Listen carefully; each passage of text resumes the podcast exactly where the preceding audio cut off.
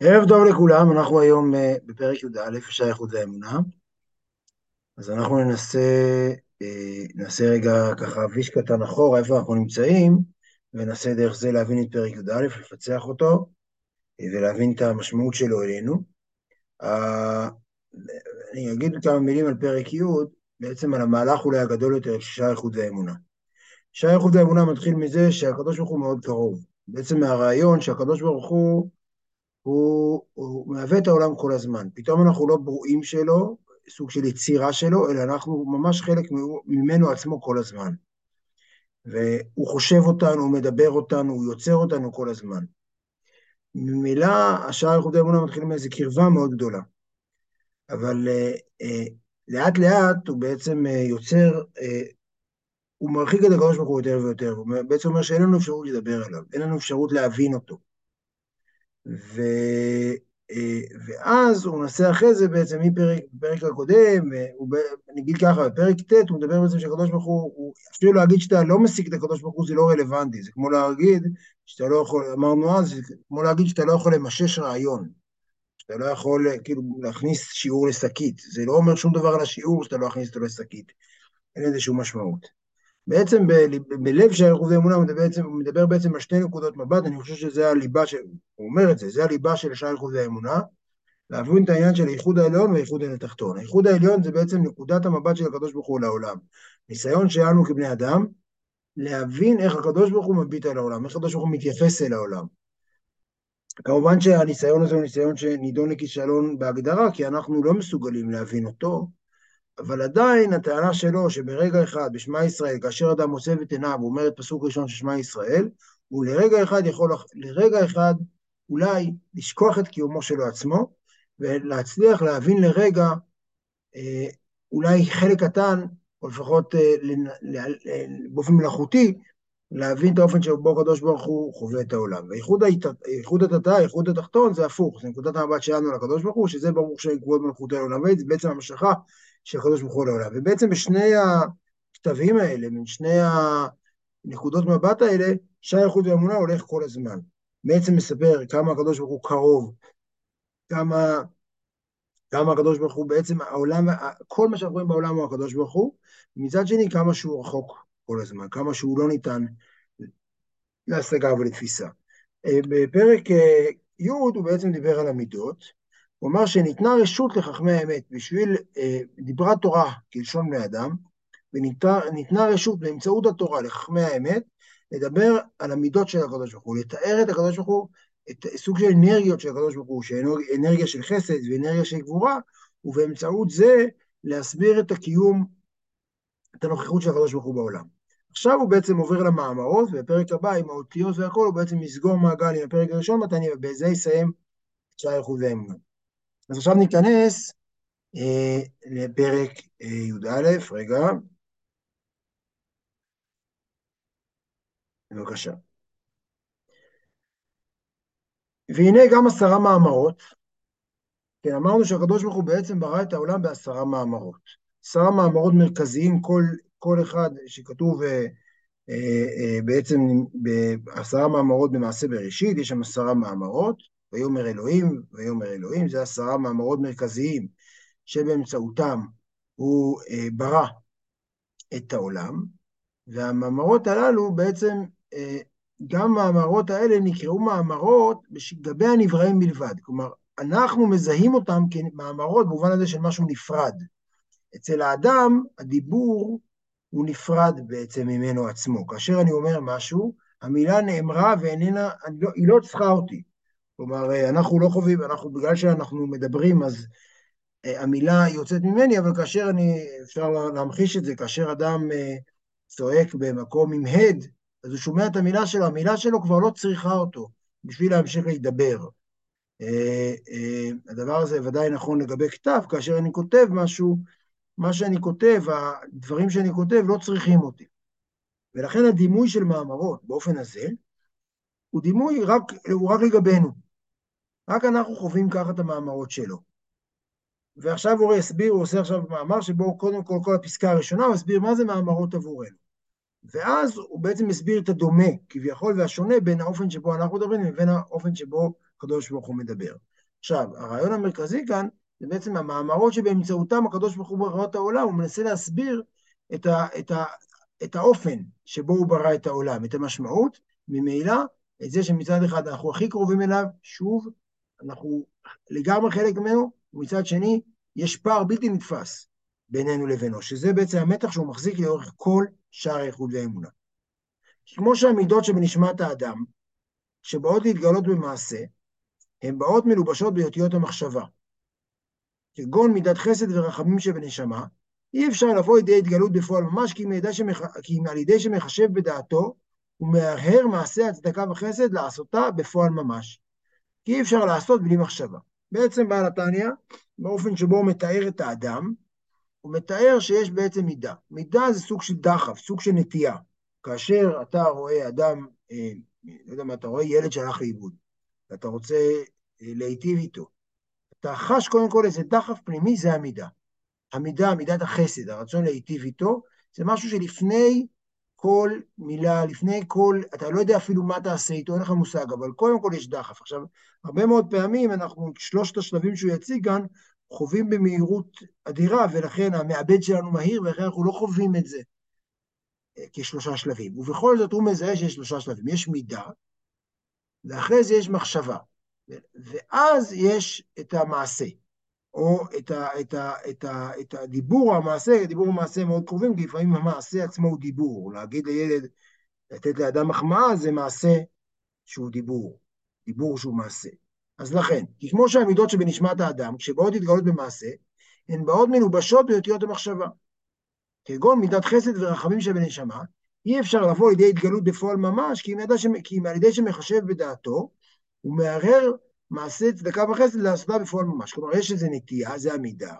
אחרי זה, בשביל שהיא תוכל להתגלות, יש מחשבה וערעור, זה אותו עולם, כמובן מחשבה וערעור, ואז המחשבה יוצרת מעשה. זה בעצם הסדר הנכון. אגב, נגיד כאן שהבעל שם טוב, כשהוא מדבר על כוונה בתפילה, הוא אומר שזה הדבר הכי חשוב.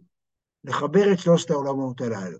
את הנטייה, את, ה, את איזה סוג של דחף פנימי, עם המחשבה עם הדיבור. זאת אומרת, עצם זה שאדם יעשה את שלושת הדברים האלה, בעצם הוא ייחד את המילה. המילה לא תהיה מילה מסורסת, אלא תהיה מילה שיש בה סוג של פריון.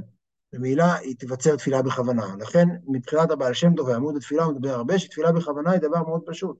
צריך פשוט להתק... לחשוב ואז לדבר. לחשב שהמחשבה תלד את המילים, וזה יוצר את הכוונה בתפילה. וזה אגב יוצר מה שבעצם הבעל תניא אומר כאן, זה יוצר כל מעשה בעצם עובר את הדבר הזה. לפעמים הדבר הזה הוא עין, ולפעמים זה בתהליך יותר איטי, תלוי כמה ככה אנחנו מפוקסים. אבל בעצם, אמרנו כבר גם בש... אמרנו כבר בשיעורים קודמים, שהמילים היחידות שאנחנו מסוגלים להוציא בלי שום מחשבה כלל בעולם, מילים כמעט היחידות בעולם, שאדם מוציא בלי שום כוונה כלל, זה רק פטנט שרק יש לדתיים, זה התפילה. רק תפילה אנחנו מסוגלים בעצם להגיד, בלי שום שום שום כוונה. בגלל האוטומציה של הפה, זה בעצם הטרגדיה של תפילה, שבעצם כמעט המילה היחידה בעולם. אדם שאיננו בתפילה, שאיננו רגיל לטקסטים קבועים אוטומטיים, פחות מסוגל לומר מילים בלי שום כוונה. אדם דתי יש לו סגולה שהוא יכול להגיד מילים בלי שום כוונה בכלל. אבל זה הייתה בהערת שוליים. אז כלומר, הרעיון כאן שכאשר יש לנו רצון לעשות משהו בעולם, אנחנו בעצם, יש תהליך של אה, אה, מידה, שזה הדחף, מחשבה, שבתוך המחשבה לאט לאט, כמו שהוא אומר כאן, יש אותיות הדיבור בתוך המחשבה, וזה יוצר את המעשה. אה, אה, כמו שהוא, ואם מצווה לאחרים לעשות, כמו המלך, אזי מתלבשת מידת החסד, וגם אותיות המחשבה באותיות הדיבור. לכן כשמדבר דברי חסד ורחמים לרעהו, כלומר זה השלב שבו הדיבור הופך להיות מעשה. כאשר אני מלך ואני מצווה למישהו לתת צדקה, או כאשר אני אומר דברי חסד ורחמים לחבר, אז המילים של המ... המילים עצמם הופכות להיות מעשה. אבל זה בעצם ההשתלשלות של דברים אצלנו, כאמור, מהמידה, מהדחף, אל, ה... אל המחשבה, אל הדיבור. כך על דרך, עכשיו, לכאורה יוצא, ש... כי אם אנחנו אומרים שהקדוש ברוך הוא ברא במאמרות, לכאורה זה אותו, אותו, אותה השתלשלות. עכשיו בואו נראה את זה. ככה דרך משל מידותיו של הקדוש ברוך הוא. כשבאות מבחינת התגלות פעולתן בתחתונים, נקרא גילוי זה והמשכת פעולה זו בשם מאמר וצירוף אותיות. שהרי אי אפשר שתהיה שום פעולה נמשכת ממידותיו הקדושות בלי צירופים הנקראים בשם אותיות. כלומר, גם אצל הקדוש ברוך הוא, ותכף כמובן הוא יסתייג, תמיד הוא יסתייג. הוא יגיד שאנחנו דומים לקדוש ברוך הוא, וזה יגיד, אבל בשום אופן זה לא אותו דבר. אבל כרגע אנחנו עוד הולכים רגע עם משל ונמשל, הוא אומר, גם אצל הקדוש ברוך הוא. כאשר הקדוש ברוך הוא רוצה לפעול בתחתונים, רוצה לפעול בעולמות, רוצה לפעול בעולמות במובן הזה שהוא יוצר את העולמות. אז הגילוי זה בעצם נוצר, יש מידה, יש לו מידה, שתכף נראה, הוא ייתן דוגמה, יש מידה שיוצרת אה, אה, אה, בעצם מאמר. בעצם המידה, בשביל לפעול בתחתונים, חייבת באמצע מאמר, חייבת באמצע איזשהו תיווך. הדחף לבד לא יכול ליצור מעשה קונקרטי, ספציפי, מפורט בתחתונים. שהרי אי אפשר שתהיה שום פעולה נמשכת עם מידותיו הקדושות בלי צירופים הנקראים בשם אותיות. כמו אצלנו, גם אנחנו, הוא בינתיים לגמרי הולך על המשל, הוא עוד לא, הוא עוד לא, הוא תכף יעשה את הפעולה שבו הוא יגיד שאי אפשר להשוות, אבל בתוך ההשוואה הוא אומר אי אפשר. עכשיו, כל מי שקצת, אה, אה, אה, כלומר, הדבר הכי בסיסי מה זה אי אפשר? הקדוש ברוך הוא יכול לעשות את הכל, מה זה אי אפשר? אבל זה מה שהוא יגיד לנו, אמר לנו בפרק הקודם, בעצם הקדוש ברוך הוא באופן שבו הוא כתב בתורה, הוא בחר לספר לנו שהוא יכול לפעול בחוקים הללו. כלומר, בתורה, בגלל שהוא כתב ויאמר השם, והוא כתב הרבה מאוד מושגים שקשורים להאנשה, הוא בחר לעבוד באותו מנגנון. האם הוא לא יכול? ברור שהוא יכול. אבל הוא בחר לספר לנו שכך הוא פועל. יש לזה כל מיני סיבות שתכף ניגע בהן. אבל הוא כרגע, אה, אה, אה, אה, לכן המילה אי אפשר שתהיה שום פעולה נמשכת בנותיו הקדושות, היא, היא במובן הזה שמבחינת, הקדוש ברוך הוא בחר שאי אפשר, כן? כלומר, לשאלה הנצחית, האם אלוהים יכול לברוא אבן שהוא לא יכול להרים אותה, התשובה היא, אם הוא רוצה, הוא יכול לברוא כזה דבר שהוא לא יכול להרים. גם כאן הוא ברא דבר שהוא לא יכול לעשות, הוא ברא דבר שהוא לא יכול לעשות פעולה בלי שהיא נמשכת מאותיות. כגון לבריאת האור ממידת החסד. אז יש לנו אור, הוא ברא ביום, ביום הראשון הוא ברא את האור, ויש מידת החסד. אז מידת החסד היא יכלה לברוא כל מיני דברים שקשורים לחסד. אבל בגלל המאמר של יהי אור זה ברא דווקא אור. כגון לבריאת האור ממידת החסד, נמשך ממנה בהמשכת פעולה וכוח לפעול לברוא בו את האור. והמשכת כוח זה וחיות זה נקרא בשם מאמר ואותיות יהי אור. כלומר, היה מידת חסד, שהיא הייתה מידה כללית של דחף להיטיב, דחף של חסד, למשוך פעולה בעולם הזה, לעשות כביכול טוב בעולם. אני אומר טוב כי הוא החליט שהאור הוא טוב, לפני שזה חלק מההגדרה שהוא נתן. עדיין, בשביל לברוא את האור, הדחף של החסד יכל לברוא כל מיני דברים, אבל הוא החליט שהוא יצר דווקא אור בגלל המאמר. האותיות, כלומר, כמו אצלנו, כאשר יש מחשבה כללית, יש דחף כללי, ובשביל ליצור משהו ספציפי, אני צריך את המאמר, אני צריך את האותיות. שוב, אתה רואה ילד, ילד אה, אומלל ברחוב, אתה יכול אה, להגיד לו מילה טובה, אתה יכול ללטף אותו, אתה יכול להציע לו משהו טעים לאכול, אתה יכול ללוות אותו הביתה. קודם כל יש לך דחף כללי. מה שיגדיר בסופו של דבר סוג פעולה תבחר מכל הארבע שמניתי, יהיה האותיות המחשבה. אתה תחשוב, תגיד מה היה הכי טוב לו, מה אתה הכי מסוגל, מה יש לך הכי סבלנות, וזה מה שתעשה. וזה השלב של האותיות. עכשיו הנה, כאן מגיעה ההסתייגות כמובן, כי אף שאינם כאותיות מחשבה שלנו חס ושלום, מכל מקום הם עניין המורה על התהוות האור מאין ליש. כלומר, העין זה המידה. המידה היא עדיין נמצאת באזור העין, היא עדיין נמצאת באזור של דחף לא מתגלה. בשביל להתגלות צריך לעבור אה, אה, אה, האותיות של, של הקדוש ברוך הוא, למרות שהן לא כמו שלנו, הן עדיין דומות בהקשר הזה, שיש פה אלמנט של היבט של, של יציאה מהאלה מן הגילוי. וזה כמו שגם אנחנו חווים. כאשר מישהו עומד מולי, אני לא יודע עליו שום דבר, כאשר הוא פותח את פיו ומדבר, אני יודע עליו קצת יותר. זה בעצם התהוות האור מאין ליש. שלכן נברא האור מהמשכת כוח זה. כלומר, דווקא בגלל המילים הללו. ולא נבראו ממנו דברים אחרים שנבראו גם כן מידת חסד, כמו מים וכיוצא בהם. כן? זה שהוא אמר, היה לו מידת חסד, זה לא הוציא אוטומטית אור. מה שהוציא אוטומטית, מה שיצר אור ספציפית, זה דווקא המאמר. לפני שנתלבשו בהם כוחות בבחינת צירופים אחרים המורים להתהוות המים וכיוצא. כלומר, למה דווקא יצא אור ולא מים? בגלל שזה כוחות אחרים למים. כלומר, יש כאן, המידה היא משהו, כוח לא מאוד כללי, שבשביל ליצור השפעה בעולם, הקדוש ברוך הוא צריך בעצם לעבור לדיבור.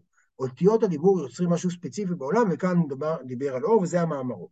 ונמצא כי כל חיות וכוחות הנמשכות ממילותיו הקדושות התחתונים, לבורם מאין ליש ולחיותם ולקיימם, נקראות בשם אותיות הקדושות, שהן בחינת המשכת החיות מרצונו וחוכמתו ומידותיו להתהוות עולמות ולהחיותם. כלומר, הדרך של הקדוש ברוך הוא לקחת את המידות שלו, את הדחף שלו להיטיב לעולם, או אגב, אה, אה, לפעול בעולם בצורה של גבורה, לאו דווקא בצורה של הטבה, נעשה באופן שבו הוא באמצעות בעצם האותיות הללו, באמצעות זה שיש כאן מאמרות שבעצם מאפשרים למשהו ספציפי וקונקרטי להיברא. וזה בעצם הרעיון שבו אנחנו מבינים את ההשתלשלות של המאמרות. התפקיד של המאמרות זה לקחת המידה, שכאמור מיוחדת עם הקדוש ברוך הוא לחלוטין. בפרק הקודם הוא דיבר בהרחבה שהמידה היא לגמרי חלק מהקדוש ברוך הוא, אה, כפי שאמרתי, בפרק הראשון הוא דיבר על זה שהיא מתבטלת אליו לגמרי, כלומר היא לא, אין לה שום, היא לא ניכרת לגמרי. פרק י' הוא דיבר על זה שהיא היא, היא, היא לא מורגשת כדבר בפני עצמו, היא מתייחדת איתו. והמידה הזאת, ברגע שהיא מתייחדת איתו, מה שקורה, כל דבר שהקדוש ברוך הוא נוגע בו, הופך להיות אה, הוא עצמו. אז המאמרות זה בעצם הדרך שבו הוא יוצר איזשהו, אה, אה, נגיד ככה, סוג של קלאץ', סוג של הבחנה, שמאפשרת התפרטות וליצור משהו שהוא בפני עצמו. והם שני מיני עולמות. כלומר, הקדוש ברוך הוא, כמו, כמו שאמרנו, נקראות בשם אותיות קדושות, שהן מבחינת המשכת אחריות מרצונו וחוכמתו ומיותיו, להתהוות, להתהוות עולמות ולהחיותם. איזה עולמות? והם שני מיני עולמות. כלומר, הקדוש ברוך הוא באופן הזה ברא שני סוגים של עולמות.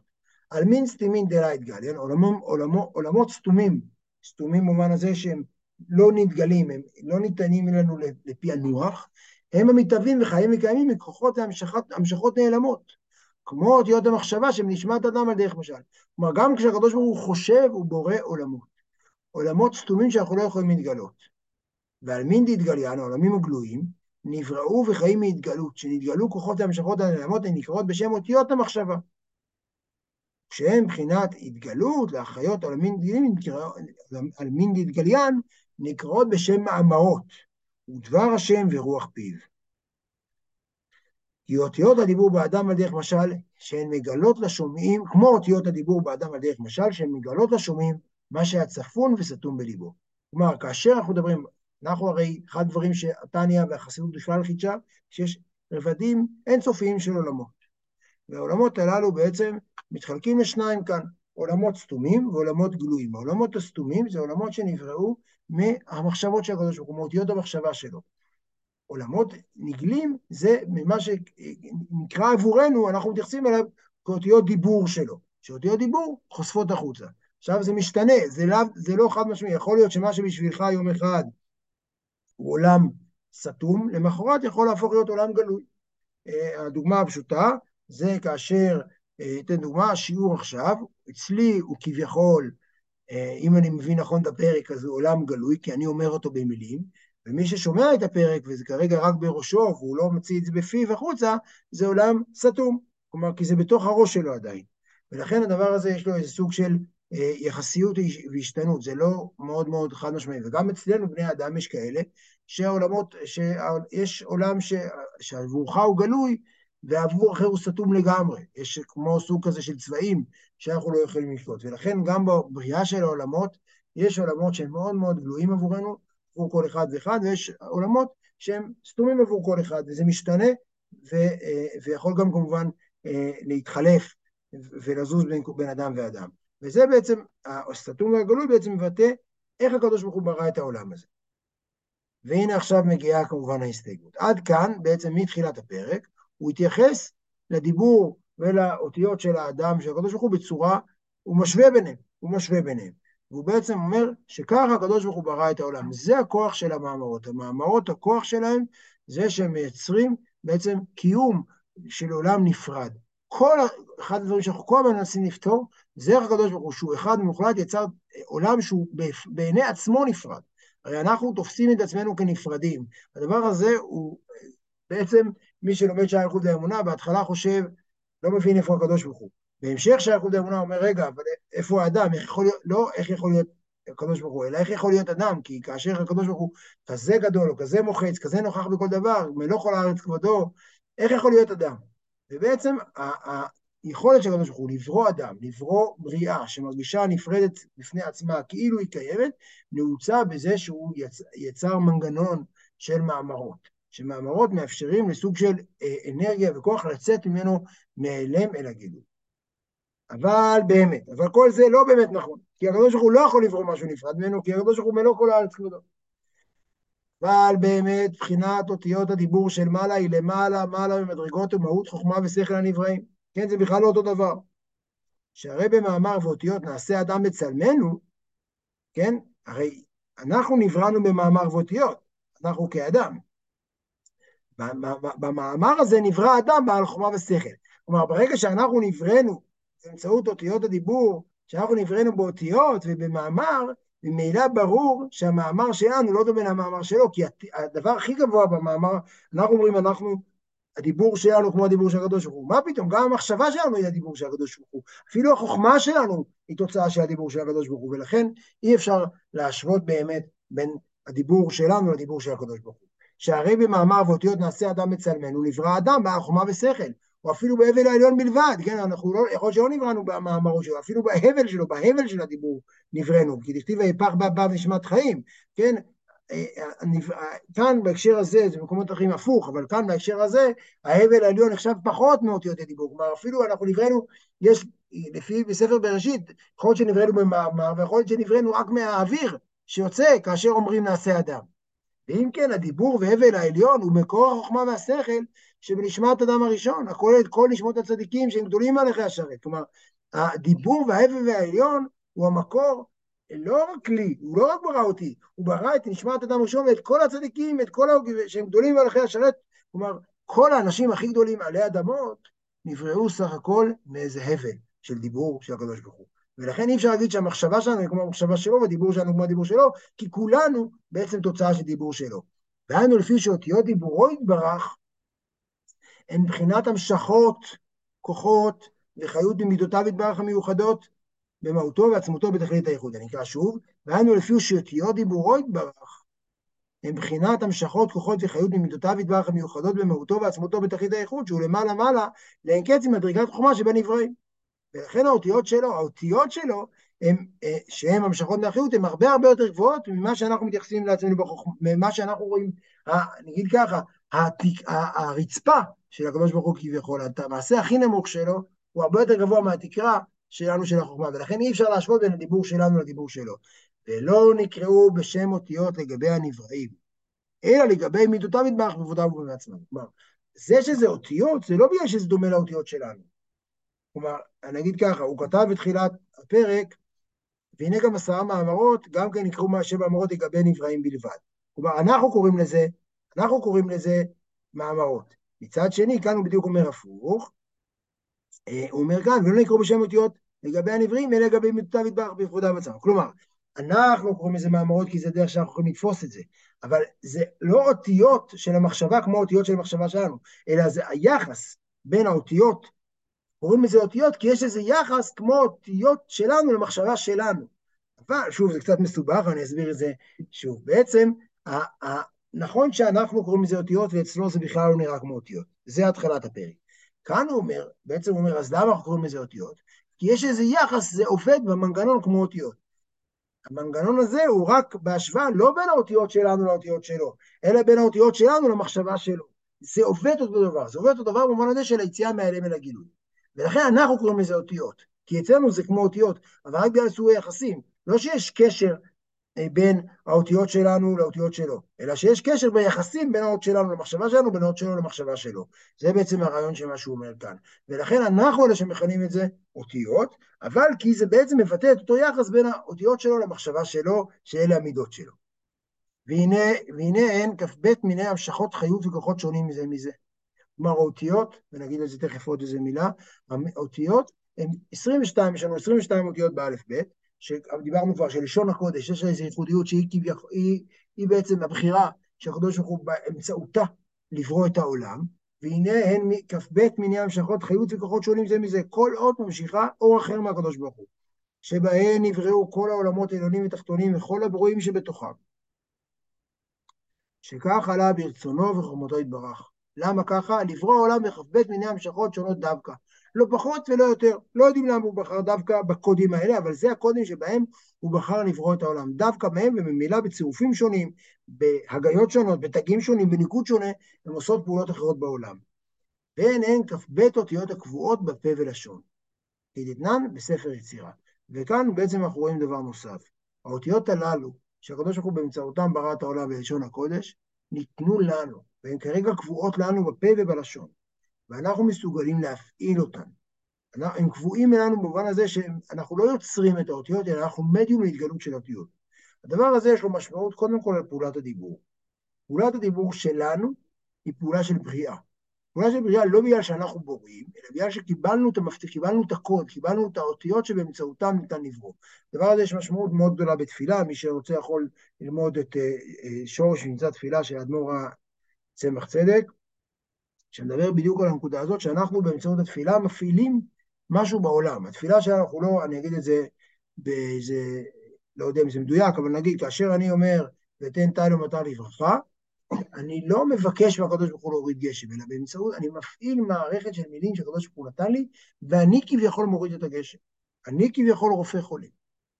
באמצעות המילים שקיבלתי, המילים שלנו, קיבלנו כוח לברוא. גם כאשר אנחנו לומדים תורה, אנחנו בעצם מפעילים אה, סוג של מנגנון אלוהי של יצירה, של אה, אה התחברות בין מילים שיוצרות איזושהי השפעה בעולם כשלעצמה. אנחנו בעצם, אני אגיד נקודה רחבה יותר, מי שאני חושב שמביטים הרבה בשער חוטי אמונה, מזהים שהקדוש ברוך הוא איננו פרסונה.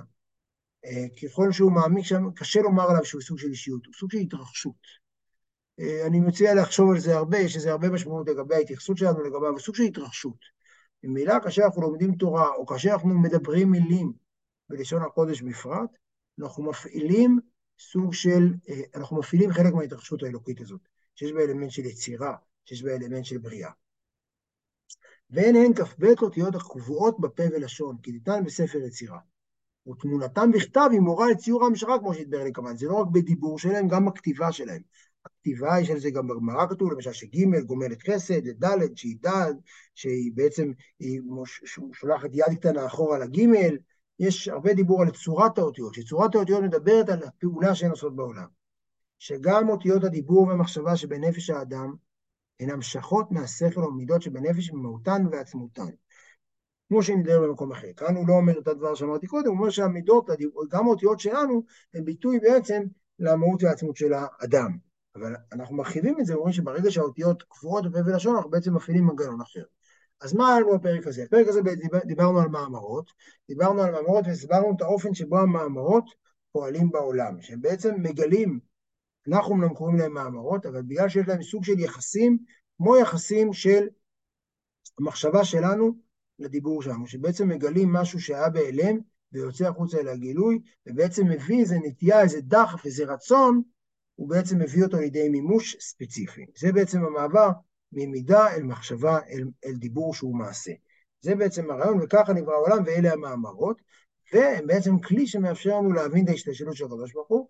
בהמשך הפרק הוא כמובן אמר שזה שונה מאוד, אבל זה עדיין עוזר לנו להבין את הקדוש ברוך הוא באופן שבו הוא החליט, כי הוא החליט שזה כך יהיה, ובסוף הוא נגע בכוח של האותיות באופן כללי, שבעצם יש בהן איזה כוח בורא כשלעצמם, והן קבועות בפה ולשון, והן מה שמסוגל בעצם ליצור, להמשיך ליצור דברים ספציפיים ומופרדים מאחרים, וזה בעצם הדרך שלנו להבין איך יש אדם. יש, איך יש בריאה נפרדת באמצעות שהקדוש ברוך הוא בחר להפעיל ולהשתמש במאמרות שמייצרים בעצם גדר וסייג, ושאומרים נעשה אור ולא נעשה מים. ברגע שאתה יכול ליצור אור שהוא לא מים, אתה יכול ליצור אור שהוא לא הקדוש ברוך הוא. זה בעצם הרעיון, שההפרדה היא נוצרת ברובד של מילים, גם ההפרדה, גם ההיעלם, אבל בעצם גם הגילוי, כי זה בעצם מה שמאפשר את זה, שבעצם הקדוש ברוך הוא מצד אחד העלים את עצמו במילים הללו, מצד שני גילה, את, זה הדרך היחידה שלו להתגלות, ועדיין, ו, ולא להתגלות באופן שמוחץ את הכל, בהתגלות מוחצת שלו, מלאה, שאי אפשר להרגיש שום דבר זולת הוא. ולכן זה בעצם הכוח שיש בזה גם העלם וגם גילוי. עד כאן פרק י"א, אני, אה, עד כאן להערב.